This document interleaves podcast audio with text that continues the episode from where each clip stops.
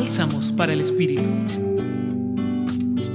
Hoy encontramos en escena a Pedro acercándose a Jesús para preguntarle, ¿cuántas veces tengo que perdonar las ofensas de mi hermano? Pedro al hacer la pregunta está compartiendo con Jesús lo que lleva en su interior. Se siente ofendido. Puede ayudar en este momento poner delante de Jesús todo eso que sentimos, tal vez rencor, odios, deseos de venganza.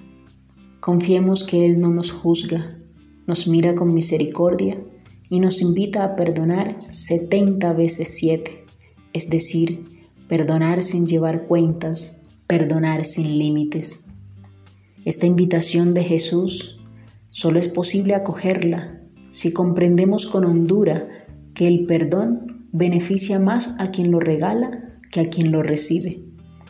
Lo ofrecemos y vuelve a nosotras, llenándonos de paz, de serenidad, de vida verdadera.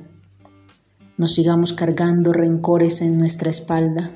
La falta de perdón es como un veneno que tomamos diariamente, esperando dañar a otra persona. Recordemos que al orar con el Padre nuestro decimos, perdónanos como perdonamos. Terminemos entonces diciendo a Dios con mucha fe, Señor, enséñanos a perdonar a los demás y a nosotras mismas como tú nos perdonas. Hoy les acompañó Quiseis Narváez, religiosa del apostolado, desde el Centro Pastoral San Francisco Javier, Pontificia Universidad Javeriana.